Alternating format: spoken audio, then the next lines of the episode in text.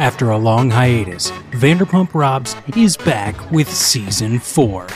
If you're unfamiliar with Vanderpump Robs, it's a sexy, unique recap podcast focusing on the comedy that comes from reality TV, and more specifically, Vanderpump Rules.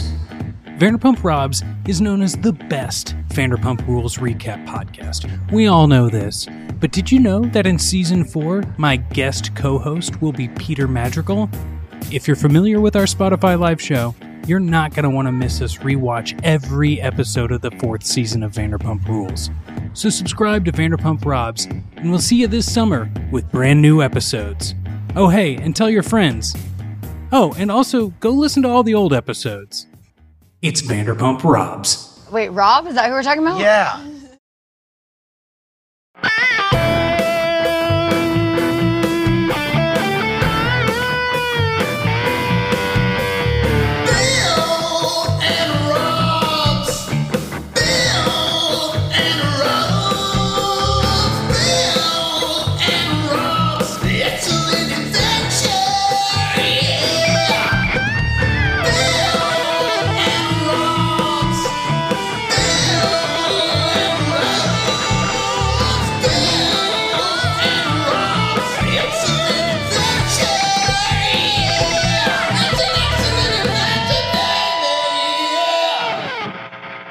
Welcome to Bill and Rob's An Excellent Adventure. I'm Bill Tilley.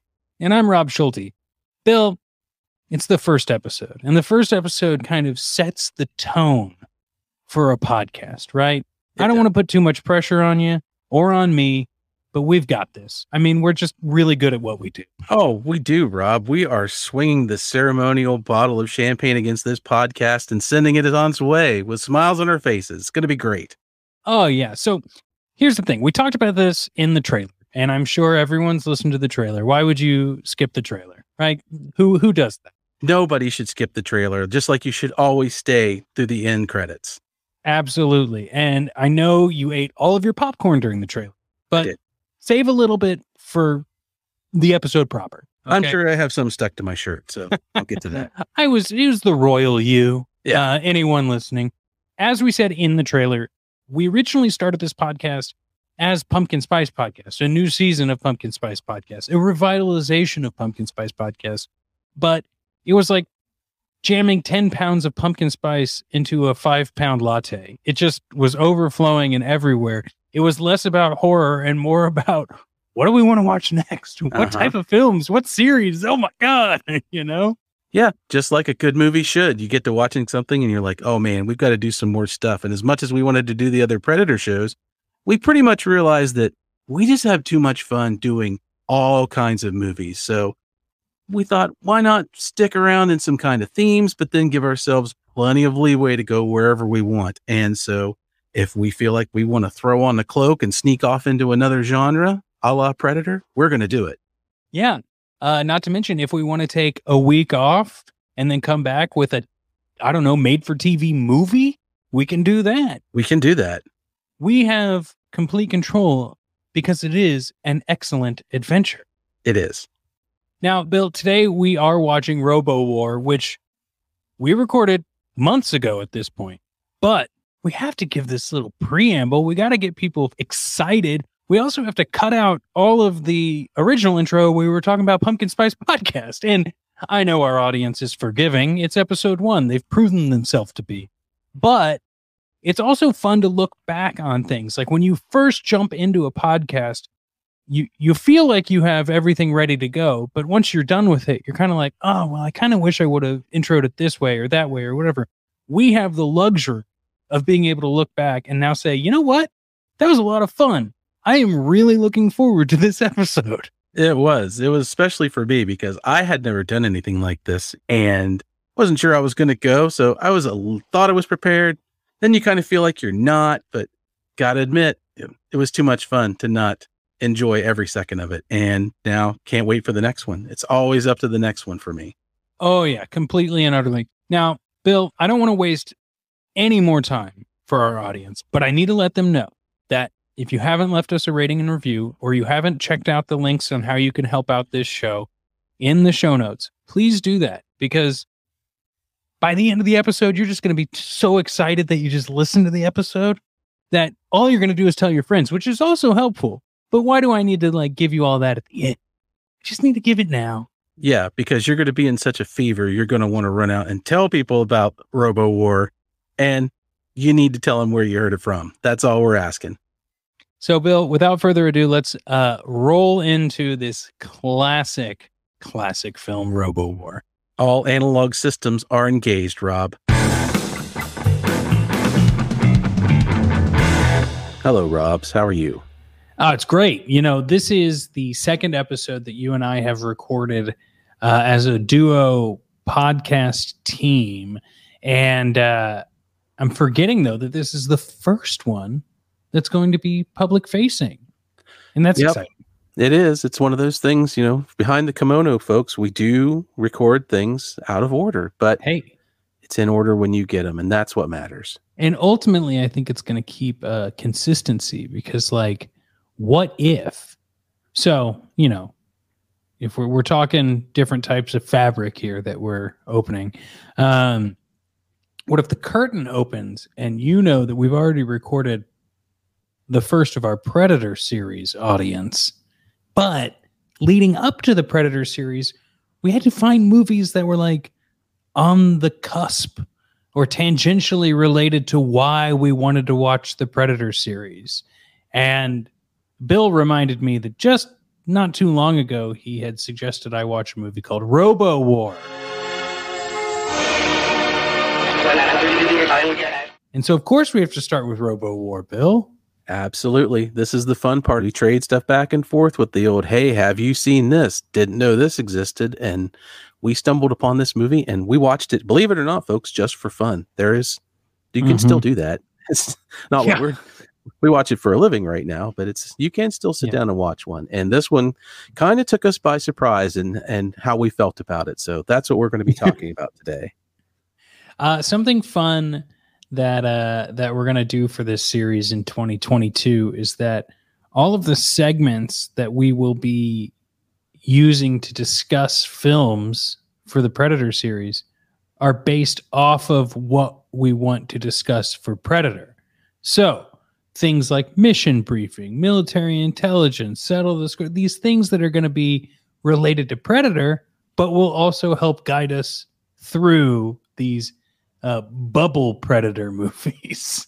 And uh, Bill, before we get into the meat of these things, I do want to introduce you. You are the card daddy. You do social media, among many other things, for the Greatest Gen, greatest discovery family of podcasts. Is there anything before we we head to Valverde territory that you'd like to say there? Uh, just that uh, that's a it's a great thing that those guys got me on board because it introduced me to Rob and it got me one of my best friends and allows me to play with him on projects like this. So that got me to be the co-host of this show. So I'm eternally grateful for that because it allows me to watch these kind of fun things with my very good friends. So I will Oh. always be indebted. But if you are a Star Trek fan or like Star Trek in any one way, uh, uh, the shows over at Uxbridge Motor, they're comedy based, but they're also film based. It's just having fun with the whole thing. So please check those out because if you like this stuff, Rob produced a bunch of greatest discovery. So if you want to go in our back catalog and get yourself some more Rob Schulte goodness, it's there to be had. So, and then I'm really excited about doing this kind of stuff on air with Rob and going out with him. I don't need to go out on my own. I'd rather go out with a partner, and there's nobody else I'd rather take into the jungles of the Philippines Yeah, I guess in this one it's the Philippines. figuratively? Yeah. than um, Rob Schulte. We we discuss in Predator that everyone will find out here in a couple of months that like Valverde is is a is a Bermuda Triangle esque scenario that we found ourselves in, and now it's like Robo War feels like the smoke monster from Lost levels of confusion in this Valverde verse. Yeah, Robo War kind of feels like if Valverde had their own knockoff cinema franchise. These are the movies made in Valverde. yeah, this is it's where they would have to name everything like El Blanco or just Yeah. you can't call it Valverde. Yeah. Oh man. Okay, Bill, one of the first segments we do on this show now is uh called the mission briefing.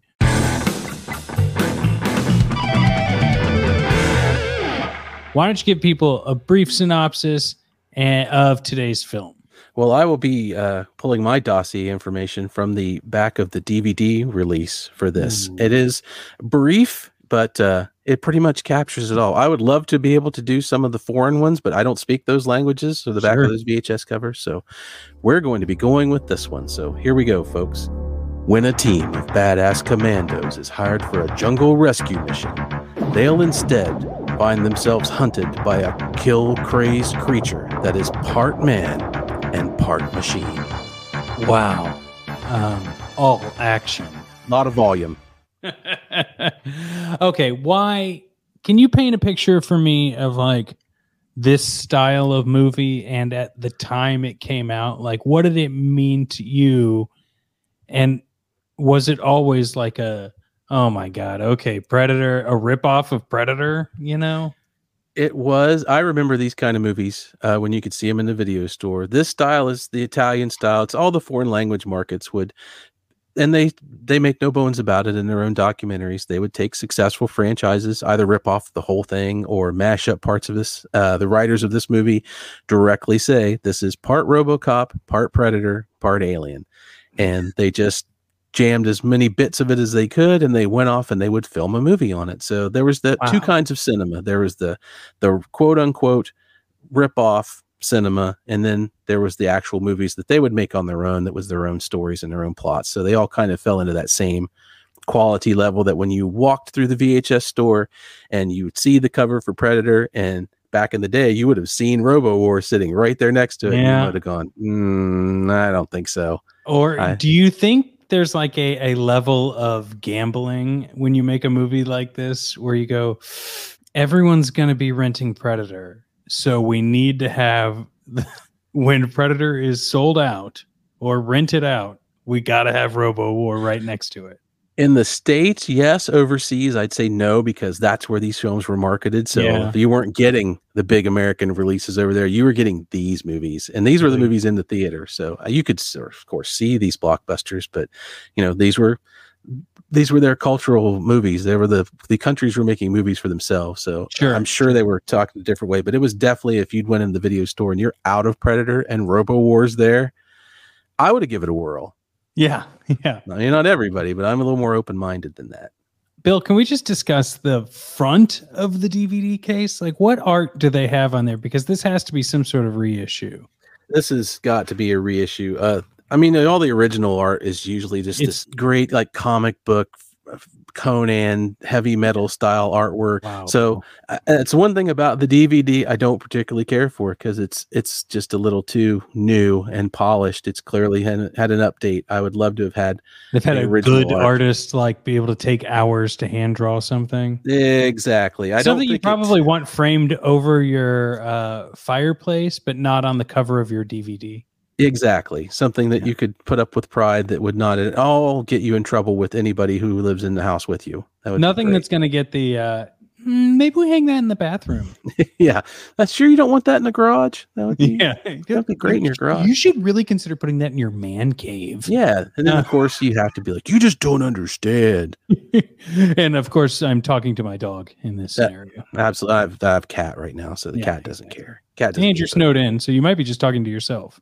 And at this point, I could have gone full Overlook Hotel and not known it. So I'm going to have to look to you to tell Okay. me that.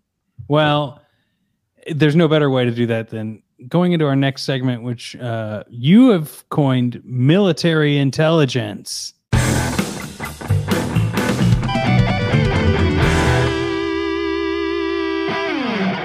Now, Bill, military intelligence are going to be like, hey, we've got the dossier in front of us. We've opened up the manila folder or folders, depending on the depth and field and documentaries and books that we've read about these movies. I got a couple of quick ones that I'd like to rattle off to you, Bill, and maybe you have expanded on this, but um, at the filming, at the filming location in the Philippines, there was always an Italian chef present on location to cook anyone whatever they wanted. That sounds uh, impossible. It does. It sounds impossible for a, a 80s B movie setting It's Yeah. like, well, we had our own chef, but they did because the Italians would not eat the local cuisine. They wanted Wow. Italian food. That's how they rolled. The so crew were like, I just need my creature comforts. Yeah, but apparently this was common practice for them to just bring the chef along and let them cook up whatever they wanted for for lunch and for for dinner. So Wow. And I bet you those chefs were just going and eating local too, because they were probably very much into exploring food. Who fucking knows? It's just funny to think about. Like, there probably could have been money that was spent to maybe keep the Omega. Hey, here's another fun little fact. The Omega 1 guy from passing out multiple times from heat exhaustion. yeah, you might have used the chef money to drill a couple of holes into the costume so that he Yeah. wouldn't die. Yeah. Uh, that would Um, have been a good way to spend some of the extra cash in that budget. And we can get back to uh, a little bit more on the robot in a second. But the other quick little intelligent fact I found on this tiny little bullet point at the bottom of this dossier is that if you couldn't tell, Bill, there's a romantic subplot that was left on the cutting room floor of this movie. It's like, oh, all these things we got to throw in here. It's already three movies in one. It was I'm surprised they left the rom- the romance part because for an 80s B movie, you could just see the guy chomping the cigar in the room, being like, "Yeah, but how are we gonna sell it to the lady?" Yeah, I think so. Uh, it's clearly a movie that was not marketed that way, but it's kind of odd because the way the movie's written, and you could easily just see him just cutting. You don't need romance. At some point, Reb Brown's just going to reach over, grab Catherine Hickland, and then fade to black at some point in the movie. But that doesn't ever happen. It's Yeah. really odd. So, well, I'm and not- it feels like romance is like the easiest go-to thing in a movie that like ups the stakes the for all the things they add to this movie. I'm surprised that they cut that. Yeah, which is kind of odd because this movie, unlike a lot of the movies of the time, it does not take advantage of the gratuitous nudity policy and drop that out there. There's none of that in this movie. So I guess they just decided, like Bruno Mattei was well known for going action, action, action. And he's like, I'm not making a romance movie. We're making an action movie. So he stuck to it. And I think it was a good idea. I don't think this is a movie where the, a big romance element's going to, it's to do it any favors. Yeah, and you know that just reminds me, and maybe we should bring this up when I we're in our debriefing phase. But uh, we should really compare these this director to McTiernan as well because they seem to have a lot of the same style. But Bill, what intelligence did you find in the dossier? Well, uh, once I got through the redacted material, the thing that stuck out to me, which was actually military like, is that this film was actually being filmed at the same time as another film. One of the writers on Robo War was actually directing a movie called After Death at the same time in the same location. so the Italian way of making films is once they got a location, if they could, they would shoot two movies at a time to get their money's worth. So That makes sense. these movies were shot with one camera apparently and so they would shoot robo war during the day and then Wow. shoot after death at night and that is mind boggling to me but they did it and they did it with a very small crew. The uh, the numbers are between 10 and 15 italian crew members total who apparently when they would make movies they literally walked out of their homes with luggage got on planes flew to the philippines and then acquired all the equipment and the stuntmen and the and the guns and everything. So their 50 man crew they would just go hire on the spot head off into the woods and make a film. And when you think of that that is insane. You have that is so now insane. You give them a you give them 200 million dollars and all the resources in the world and they can't get out of their own way but bruno mattei could march you into the jungle and a week and a half later walk out with an, an entire movie so Can we talk is about amazing. that for a second? Like, I hear like amateur filmmakers and young filmmakers being like, and I've said it myself, like, just give me the money and I will, I can guarantee you I will make something that people will enjoy, right? Like, Mhm. I will find the sources, I will do this, we will get the scripting, we have the power. But like, there is that level of like, oh yeah, but once we actually need it to do X, Y, and Z, like all these suits and ties have to get involved, and that's I don't want to deal with that. no it's this was a time of filmmaking that was just these directors they ran their shoots the studios told them go make it and that was it They left with nothing and they came back with film and they would just market it and go with it. So that isn't you can't even imagine doing that today. With I you know. watch the end credits of a movie now, and there's three thousand names in that movie, but the Robo War has what eighteen names in it Yeah. total, maybe. those credits that's are over pretty quick. inclu- including the cast who even according to one of the actors on there they the cast and the italian crew would have three jobs per man like he was the stunt coordinator and an actor and the safety guy Jesus. uh, i just have one more which was a nice interesting little bit the from the documentary with uh sonny peel is that and coming in on screen i i laughed heartily when i realized the the team instead of being dropped off by helicopters dropped off by a small fishing boat from the looks of it a fishing boat if you noticed rob on the bow was dubbed the african queen 2 Wrote Now, that I- down myself. I don't know if this was some kind of shot at telling people ha we know what we're doing here or what We've or just- seen good movies. Like we we know how they're made. Ex- We get yeah, it. We went to film school too.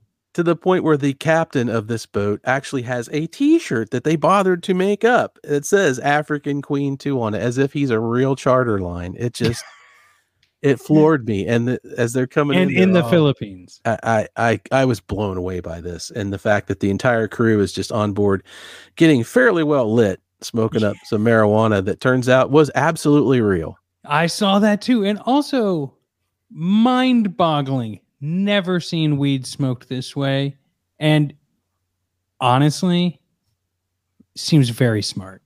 Now, if you haven't seen the movie audience, what they actually do is hold the joint, you know, in in an era of COVID, this is a great way to share. Sure. And they like cup their hands. And if you're tuning into the live stream, obviously you can see what I'm doing, folks. But uh you put the joint in and then like near your thumbs, you know, like where all, open the doors here, all the people, uh, steeple sort of thing with your hands. You suck in, and that's how you inhale the smoke, as if you're like makeshift bonging the cup of your hand. Yeah, it looked to me like it was like kung fu bonging. I would have called Yeah, it. It's it's very like- spiritual looking. I think. Yeah, but then it's like when you see the dude who looks kind of like Chuck Norris doing it, it's just like, wow, no, maybe I don't know. He looks dumb, but Yeah, I think it's because he looks like Chuck Norris, yeah, exactly like Chuck Norris of the time. Far much a, a far too much- non-redhead Chuck Norris. Yes, this is a, a very Eric Norris vibe coming off of this guy very for true. sure. The kind of guy that I would have seen go into my brother's apartment back in the day. That's that kind of guy. Now, Bill, people say lots of great things about uh, what's his name, Reb Brown. Reb Brown. was in like Uncommon Valor and among some other great hits. You're right. It it filled me with nothing but more love for Reb Brown. I Yeah. knew Reb from he was on Chips back in the day, ah, early. That's right. but Reb for me will also always be he was the original TV Captain America. He played Captain America on the oh original Marvel TV. God, that's right. You sent me a link of that too. Let's move to a settle the score.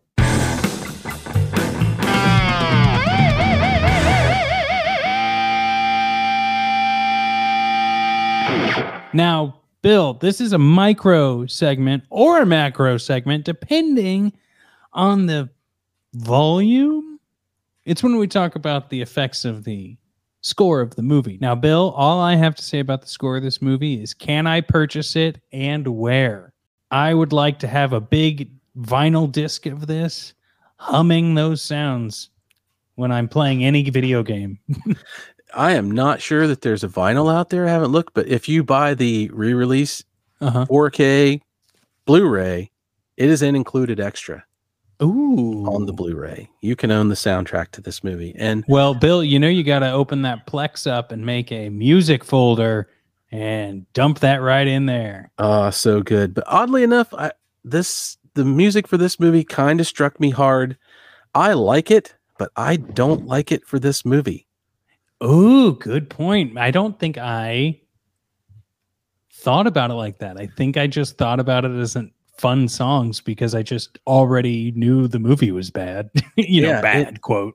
It is it's a bit of a hash because there's some creepy kind of scary music that happens a little bit during it, but then it's intercut with these very 80s rock and roll knockoff Yeah. songs or from, you know, low lower totem bands that's like it just juts in your face and they sound like your standard 80s fight montage Yeah.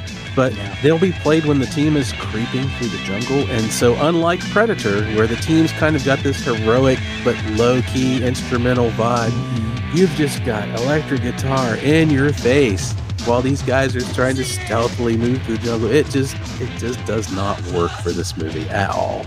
You could tell there was one point where they're like, uh, we need to add like 10 minutes to this movie. Well, there's actually a scene uh, later in, but I think it fits better here. Where if you uh, if you go to 48 minutes and 33 seconds, that is a scene where they are walking through the jungle, and what we what I call the long walk, where they're just walk. There's a lot of walking through the jungle in this movie, and I'm now convinced it was because they paid for this song.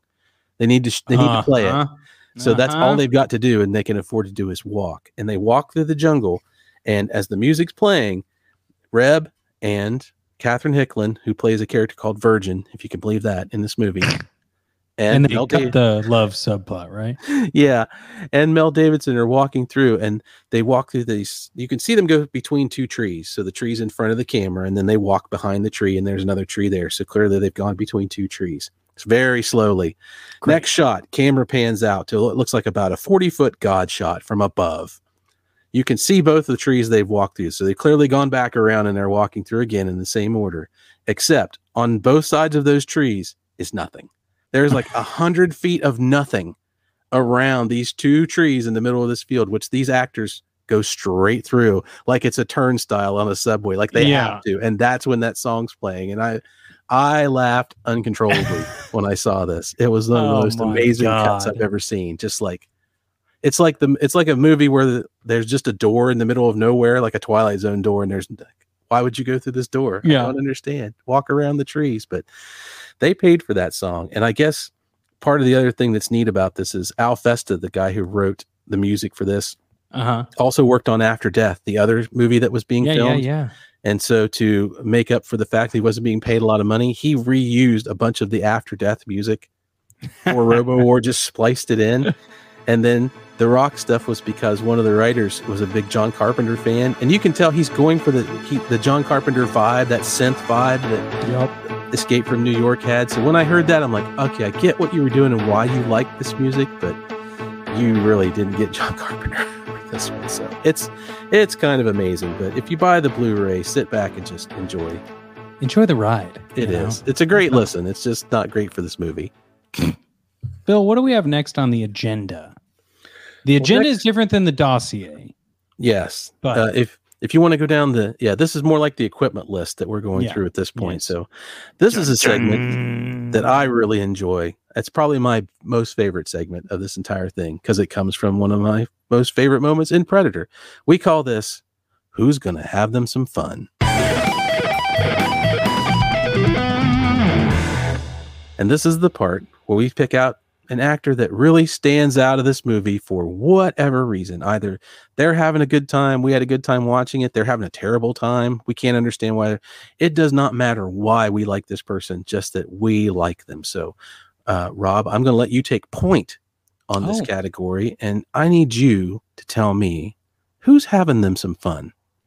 I gotta go with Omega One is having them some fun, maybe the most fun, because if you've died and are brought back as some sort of leather daddy robo commando of some sort with something that can kill you with one button but the person has to be standing next to you like that's that's fun too because you're like well at least they're going to take themselves out. But like the best thing here is when he does end up uh, like killing himself exploding his his robot body.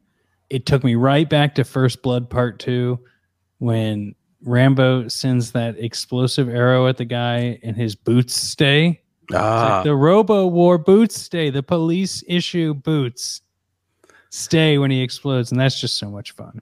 That and I think he did that on purpose. I, I I think it might have been there. That is a great moment. So I fully support that he is having him some fun. For me, uh, the person I believe was having them some fun, and it kind of snuck up on me a little bit after I thought about it. It is Uh-oh. our martial artist expert, Sonny Blood Peel. That guy. So Sonny gets my vote because at the beginning of this movie, we get your standard uh, team reading Yeah. back at back at command. Everybody's got their glamour shots, which I'm never sure. I, I don't know soldiers where they go to get these glamour shots. Yeah. Somehow. But uh, as they run through, Sonny is listed as the team's martial arts expert. So much so, he is such a badass that his nickname is just Blood. Just blood. Just blood. And it's what his friends call him. His friends call him Blood. That's exactly right. So we are sold hard on Sonny. We are going to see some stuff. So when we get to the jungle, Sonny is a martial artist who never martial arts. There's no martial arts. There's not a single martial art that comes out of Sonny Peel. He gets stuck in a in a punji bear trap, and I Yeah. guess maybe he just hurt his foot so bad he can't crane kick, or his roundhouse is broken. But he just he never even throws a punch. It's like the biggest dodge of non-cell I've ever seen. But to make up for it, he just goes insane in the very first moment. He is the what I call the first screamer. Uh, all the Yeah. boys are taught to, and when you fire your gun, you scream. Yeah. Bruno Mattei was famous for this. He saw Stallone do it, and he's like, if Stallone can do it, you can do it, and if everybody does it, that's even better. And Sonny Yeah. wanders into frame, and he is the first one to unload into the jungle, but he looks straight to camera, and we don't know what he's shooting at. He just unloads and screams right into the camera, and It is surprising. it is it is a shocking moment. So I think he just was like, you know, I'm not going to get the high kick. I'm not going to get to do this, but I'm gonna be on screen first with my gun. So I'm going at it, and he out screams everybody. It's just amazing. And then isn't his name and someone else's name mixed up in the credits too? I didn't notice that. I think so. In one version of it, they probably fixed it for the Blu-ray. It could be some Yeah. because a lot of them they'll the names change because there's some of them have to their protect the names. innocent. Uh, I don't think anybody's innocent in this movie. I think they're Well, we know of at least one guilty Well, person. Now, uh, Yeah. moving on. moving on. Um, playback time.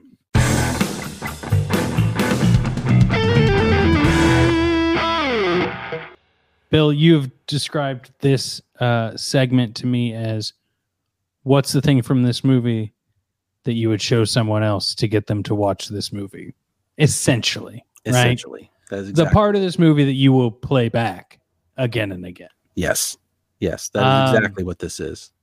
my answer is very easy on this one because there's so many like tiny segments of this movie that I couldn't say, well, which one would I show and for what reason, right? Each one had its own thing.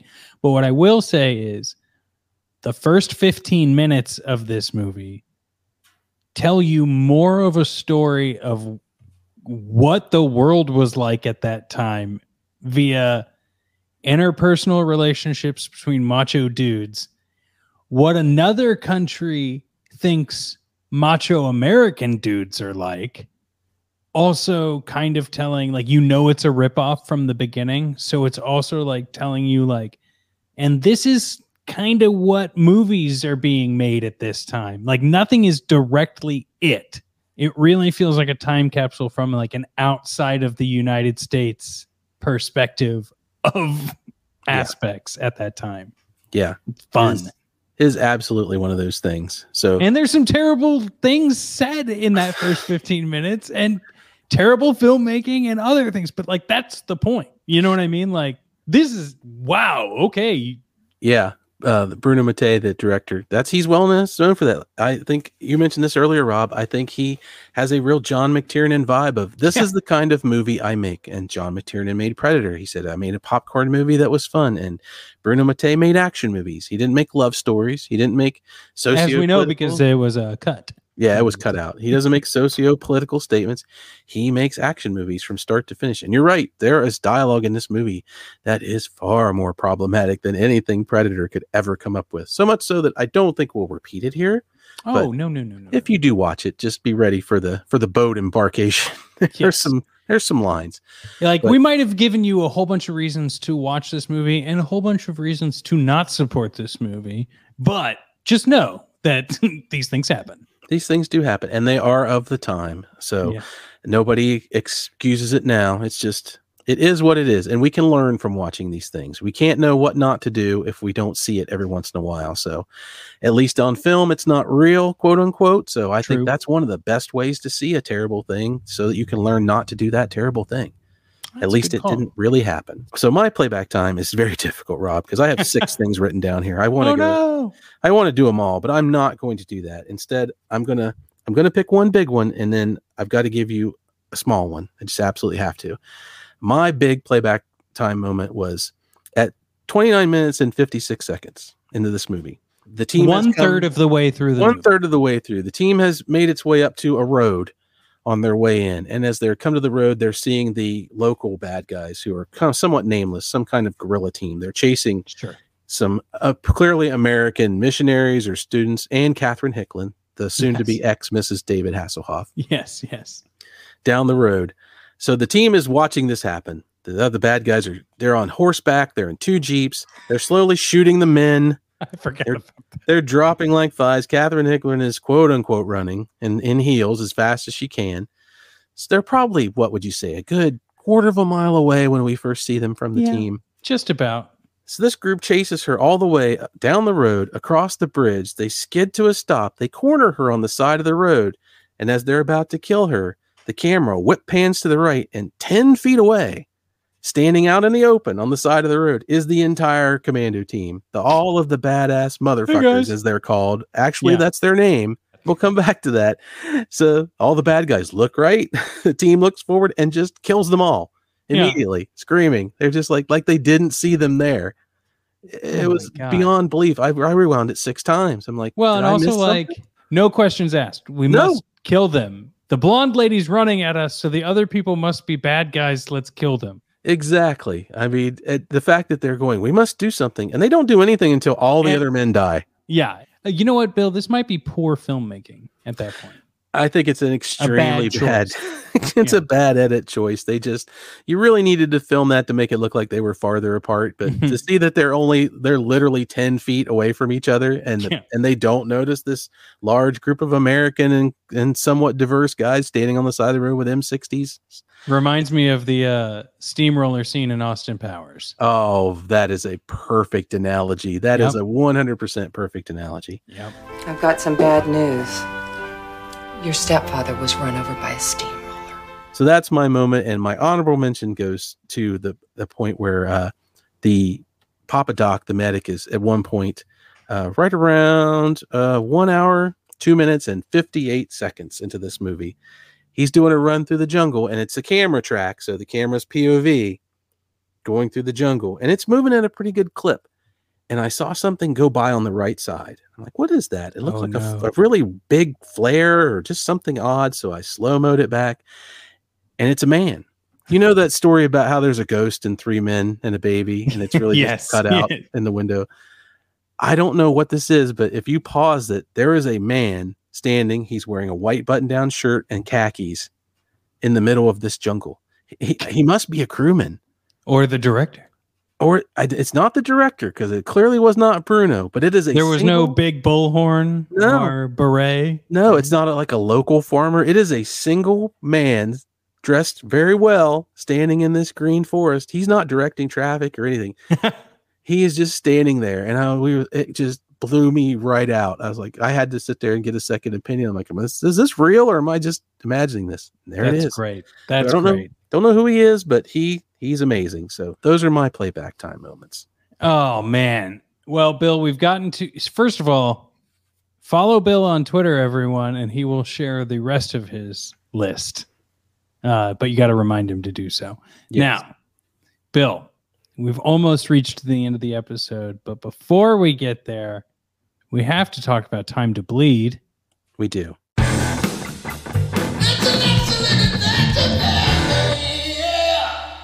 It's our favorite death, violent, whatever scene that whatever you want to call it, explosion. Um, I already said mine earlier, and I'll repeat it now. Those boots being left when Omega One explodes. Favorite part of this. Favorite part of this. Um, how about you? I had to think about it for a moment because there's a lot going on in this movie. But what stood out to me, the the person whose death really got me was Papa Doc. Wow. When Papa Doc goes, he actually gets almost two on-screen deaths. This is Re- unprecedented in a movie of this style. Papa Doc is caught in the river. He's dragged underwater by what we are sure is the robot. Yes. And you know, most movies, that's it. The team, he's gone. He's nowhere to be mm-hmm. found. And so you kind of write him off. But then the next scene, we find him washed up on the river. He's alive. He wakes up. He gets up. He's a little stunned. He doesn't know what's going on. He just knows something chased him. And he takes off a running through the jungle. And this is the scene where I catch the guy in the white off to the right. but I'm watching this and I'm like, something about this seems familiar. And I figured it out. He is Dennis Nedry before Dennis Nedry. He is doing Oh, a Jurassic wow. Park style run through the jungle. He's a slightly portly man like Wayne Knight. And as he's charging through the bus, just screaming his head off, I'm going, that is Dennis Nedry to a T. There is no way that somebody didn't watch this bit, I think, and be influenced by it for Jurassic Park. Papa Doc also gets an amazing thing because when he does die and the robot doesn't catch him, he the team meets him, they're like, Are you okay? And then you pan down, and for some reason, this is a thing we've never seen anywhere else in this movie. There is a Dr. Octopus tentacle Yeah. that Yeah. it clearly has to be about three miles long. So where Yeah. this robot stored it, I don't know. Snaking across the ground, and Corey looks down and goes, "Hey Doc, you know what's that on your foot?" Which isn't on his foot at that moment, by the way. And this thing grabs him and pulls him off into the woods and kills him. So he dies on screen twice. And so Very really, terrifying. Really tough physical ways for a guy who is undoubtedly, to be fair, the least physically fit guy on this team. Don't know why he's in this elite squad. No. Um, he's their medic, but he's clearly he's uh he's got some training issues. But Papa Doc definitely had he not only had time to bleed, he had time to bleed twice. So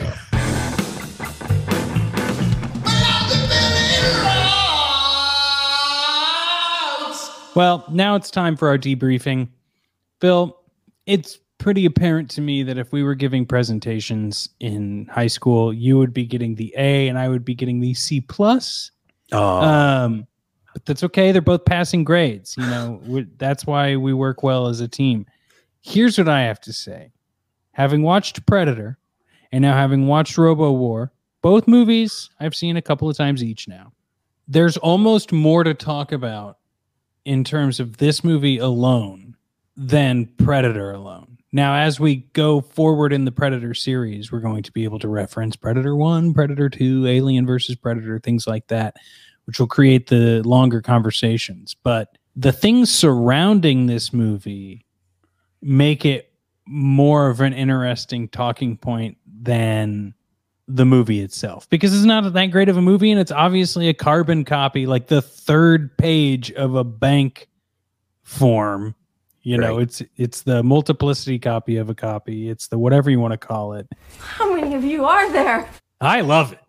But um we'll get to our our rating just after the the debriefing but bill i'd love to hear your thoughts I'm in the same boat. I think uh, as we're going along, the thing I'm really seeing about doing this project with you, Rob, is we all have our ideas of bad movies. I mean, you can call a lot of things bad movies, but I would call this, uh, to borrow a phrase from other people, uh, it's a good bad movie. What you can, what I see in these movies, it's part of on a second run. This is my second time watching it. Is you really see once you've gotten past because there's not a lot of story, you kind of start watching the movie for the things in the movie and these Italian crews, they didn't set out to make terrible movies. They set out to make a movie and they give it their all.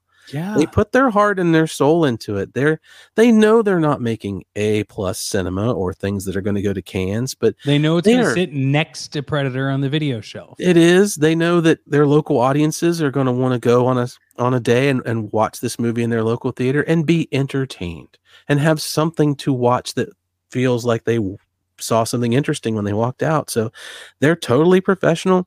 they give it their all when you watch the documentaries they all speak so well of the casts and the crews Mhm. and especially i think of reb brown because it's easy to be an american and know things about film and kind of dog on a guy like reb brown who he's clearly not an a-list superstar like your like your arnold schwarzeneggers but this is a guy who worked he worked Yeah. hard he did a he, he did a good job he did everything he could with what he had knowing that what he has is not going to ever get him an oscar Mhm. but they really show the effort in these movies and that's what i love about this. So i you start just really seeing that they put in an effort. Now a movie that's just kind of awful those are the irredeemable ones that i'm sure we won't be too great about but Yeah. that's the kind of movies that we're, i'm drawing for. And yeah it's an 80s what some people would call an 80s schlock movie but it's an honest movie. It knows what it is you Yep. know it's it's not trying to fool you and it is a movie i i might not watch it another 15 times but Sure. i'm sure i'll watch it again and if somebody said hey i'm looking for this kind of movie that's fun and crazy and really Yep. out there i'm like i would recommend this movie in a heartbeat so i think robowar has lots of life left in it to give i think it has a lot of uh more digital 8-bit life yeah. left in it to crawl out of the Uh, woods and into your uh, video player Quick question for you, Bill. Uh, can I get an impression of what the robot sounds like?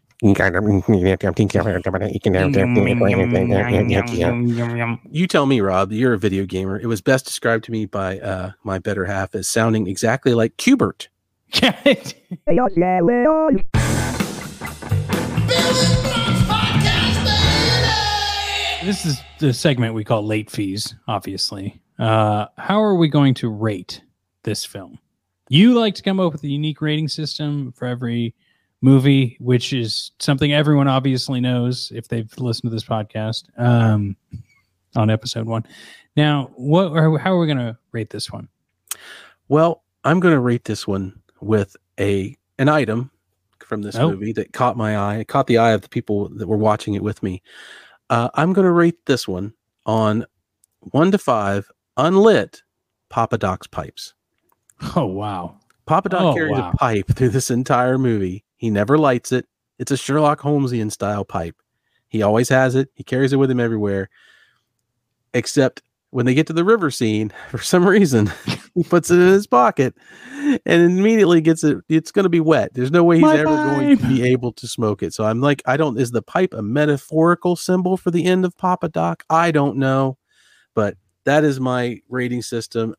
To keep this movie, what would you be willing to give up on a scale of one to five unlit Papa Doc's pipes? First of all, great choice. Second of all, can I tell a quick pipe story? Absolutely. Okay, so in college, uh, I worked at an Einstein Brothers Bagels, and I smoked cigarettes. I don't smoke cigarettes anymore, Bill. Um, but mainly, I don't know if you know this. Most of the time, at really terrible jobs, you take up smoking so that you can like leave and stand outside for ten minutes or so. Sure. people get it. I, it was a college town, and obviously another college kid worked there at one point in time. He he was getting a degree in writing or English, something along those lines. And uh, he decided to join us when we'd smoke cigarettes sometimes, and he would bring a pipe.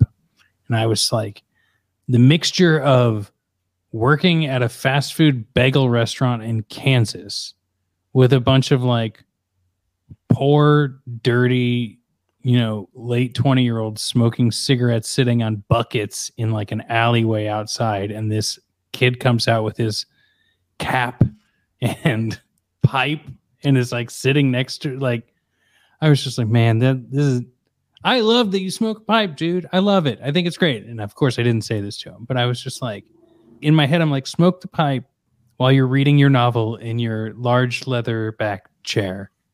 Out here, I'm hating my life and only smoking this cigarette so that I don't have to talk to strangers and take their bagel orders. That's what this is right now. I'm sitting on a five gallon bucket in an alleyway. This is not pipe time. No, there's not been a murder committed inside the bagel shop that you Yeah. solve, sir. exactly.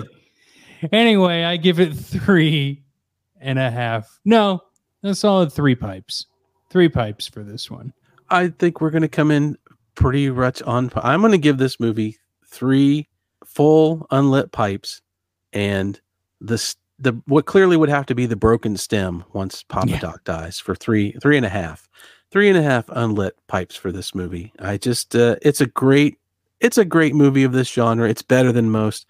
Where it kind of falls flat for me is one, the music really does take me out at some point, even though I like it. I don't like it for this. And for an Italian movie, which the Italians have no problem blowing up stuff, for some reason they have their extremely flammable thatch and wood product buildings to blow up. But there is so much walking in this damn movie that they they could have just had some more extraneous firefights to fill in the time.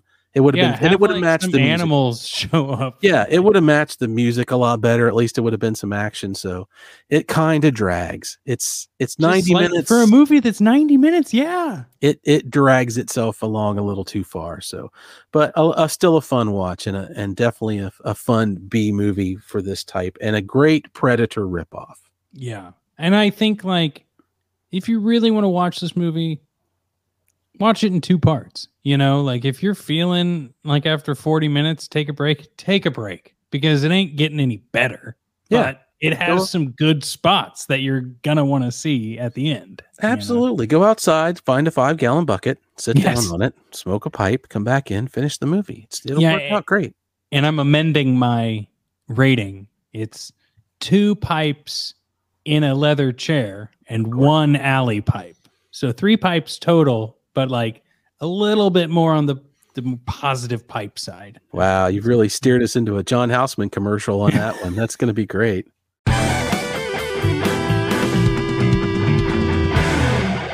Wow, Bill. Another terrific episode. I say another, but it's our first episode of the podcast. As I'm sure we talked about many times within that podcast, we recorded some stuff out of order, but this was so much fun. Thank you, thank you, thank you for introducing me to Robowar. It's a really special thing to have a friend as good as you, Rob, where you can say, let's launch semi new careers off the backs of a movie starring Reb Brown and an Atari based robot. And it works. It's just too much fun. it's it just works bill i mean there's some things that you see them on paper you get into the room and they don't work this works and that's why it is an excellent adventure now bill one of the things we're going to try and do as much as possible on this podcast is answer listener questions okay we've solicited these questions on our social medias on the discord that i'm a part of and all over the place. Sometimes people just hit us up. They slide in the DMs with questions. And, you know, it's a little bit more tough on the first episode to get people to ask questions, but I encourage people to do it and let us know where. If you can't find Bill or I on the web for some reason, you can leave your question in the form of a five star review on Apple Podcasts. We will be looking at them uh, and then crying when you are critical. But well, Well, today, you'll be crying. I'll be sobbing. Okay. Well, we're emotional men. We're sensitive, as my That's parents true. told me in the 90s. hmm Now, Bill, today's question comes from Jamie from Ohio. Now, Whoa. I don't even know who this is, but I am so happy Jamie has written in. Jamie apparently has listened to some other things that we've done, maybe like that when we did Sold in the Room, our live show, which it ain't dead. Nope. We just are focusing on the podcast right now. Jamie has this to say, Bill. Wait, Ohio? Maybe they know you. Oh, yeah. That's how it works around here. Just everybody knows everybody. Yeah, it's just like everyone's like, hey, I got a friend in California. Do you know them? Yeah. uh, so here's Jamie's question Dear Bill and Robs, so, so, so excited for this podcast to launch. Thank you, Jamie. Thank you, Jamie. Do you have any specific memories of going to the video store rental? I would love to know your local shop when you were a kid and what you uh, uh, rented most or never rented but always wanted to. Oh my God, Bill, Wow. Jamie is coming in hot with this question. Yeah, Jamie's hit something really close to home for me because one of my most powerful childhood memories is my initial trip to the video store. Oh my God. And, t- and that, that is like video stores always existed in my memory, but you probably have an, a memory of when they didn't. Oh, absolutely. They did not exist when I was a kid. We did not get those. I was in 10 or 11 years old before our town ever got one. And it was, it's a 20 minute drive. So it was not a thing that was going to happen very often. But our local store was called Sights and Sounds Video. Oh, I love it. And my father took me there on a Saturday. Now, I uh, love my old man dearly, but we didn't do a lot of stuff just on our own, especially not go to town. But he decided we were never getting cable out here in the sticks. So he bought a VCR and got to put something in it. So we trucked to Zanesville after he looked through the yellow pages and found the video store. We went in and he said, go rent whatever you want. So I wandered through the store and I'm just looking at the covers like the good old days. And I see, I want this movie. Didn't know what it was. Turned out I'd rented Blue Thunder, a very R rated movie. Is that on our list for future it, episodes? It'll be under the uh, embarrassment when you have to watch it as a kid and, and your mom finds yep. out what happened yep. because you put the VCR tape in that Saturday morning and the swear words come a flying and the naked yoga scene starts and you don't really have an explanation for how this happened. All you saw was helicopter that looked cool. And I love it. Your dad didn't know what it was, so you came home with it and got in big trouble. Big, big trouble. Oh man, that is awesome. That is so awesome. Uh, I used to frequent a place called Movies at Home in Lee's Summit, Missouri, which uh, eventually became an Applebee's. And then, uh, but it was right next to a Mr. Goodcents. So as you can see, like this is a strip mall type town, things coming and going. Eventually, we got a Hollywood video, which I had friends in college and high school that worked at, which was awesome because then you just rented as much shit as you wanted. But movies at home was was very very special to me because it was also the first place I could rent Nintendo games. And that was a whole concept. When you have no money and your parents don't really want to buy you anything that is video game related, but I will rent one for $4 and sure there were a ton of films I could have watched, could have rented, and I know this is drifting from Jamie's question a little bit, but I remember specifically renting the Tiny Toon Adventures video game at one point, and my brother, older brother, being so mad at me for wasting our weekly video game rental because he did not get to go this time. And he, for the life of him, did not want to play a Tiny Toon Adventures video game. Well, that's on him. He should have been in the family truckster next to you so he could get his say. Yep. Uh, and I always wanted to rent as I got older, uh, Shocker and, and Monkey Shines because they were the two VHS tapes that I was always intrigued by. Never ever got to rent as a youngster. Oh, I remember going to the store and there was always that video that you wanted to watch and you just kind of never got around to it for one reason or another, or they wouldn't rent it to you. You weren't old enough to get it. You yep. just couldn't commit to not watching Raiders of the Lost Ark for the third time. good oh man, it was so good, so good. Well, thank you, Jamie. Thank, thank you, Jamie. Great, great question. And keep the questions coming. You can find all the ways to contact us in the show notes or just reach out to us on social media. Bill has his, I have mine if you're a good enough sleuth, you can find me.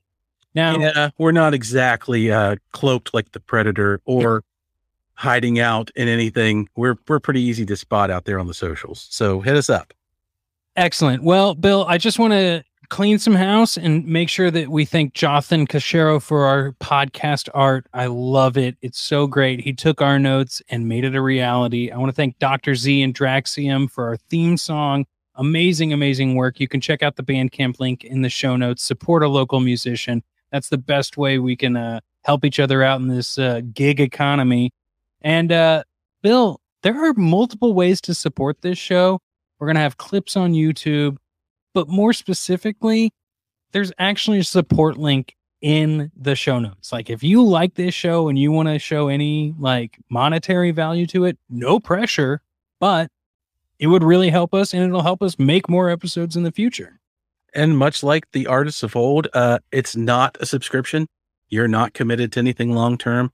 Simply put, if you like what you see and you want to drop something into the empty guitar case of podcasting that Rob and I have at our feet to keep us going on this thing, it'd be great. Anything helps us to go. And the more support we get, the more shows we can make. That's something you'll hear in a lot of places. And It's true. Rob and I can tell you that's exactly how this works. So we are having a great time. Uh, any support that you can give us would be very much appreciated, and we thank you for it. Excellent. Excellent. Excellent. This is excellent. Listen, And that- you have been excellent. you've been excellent. Well, Bill, I guess we'll see everyone next time on Bill and Rob's An Excellent Adventure.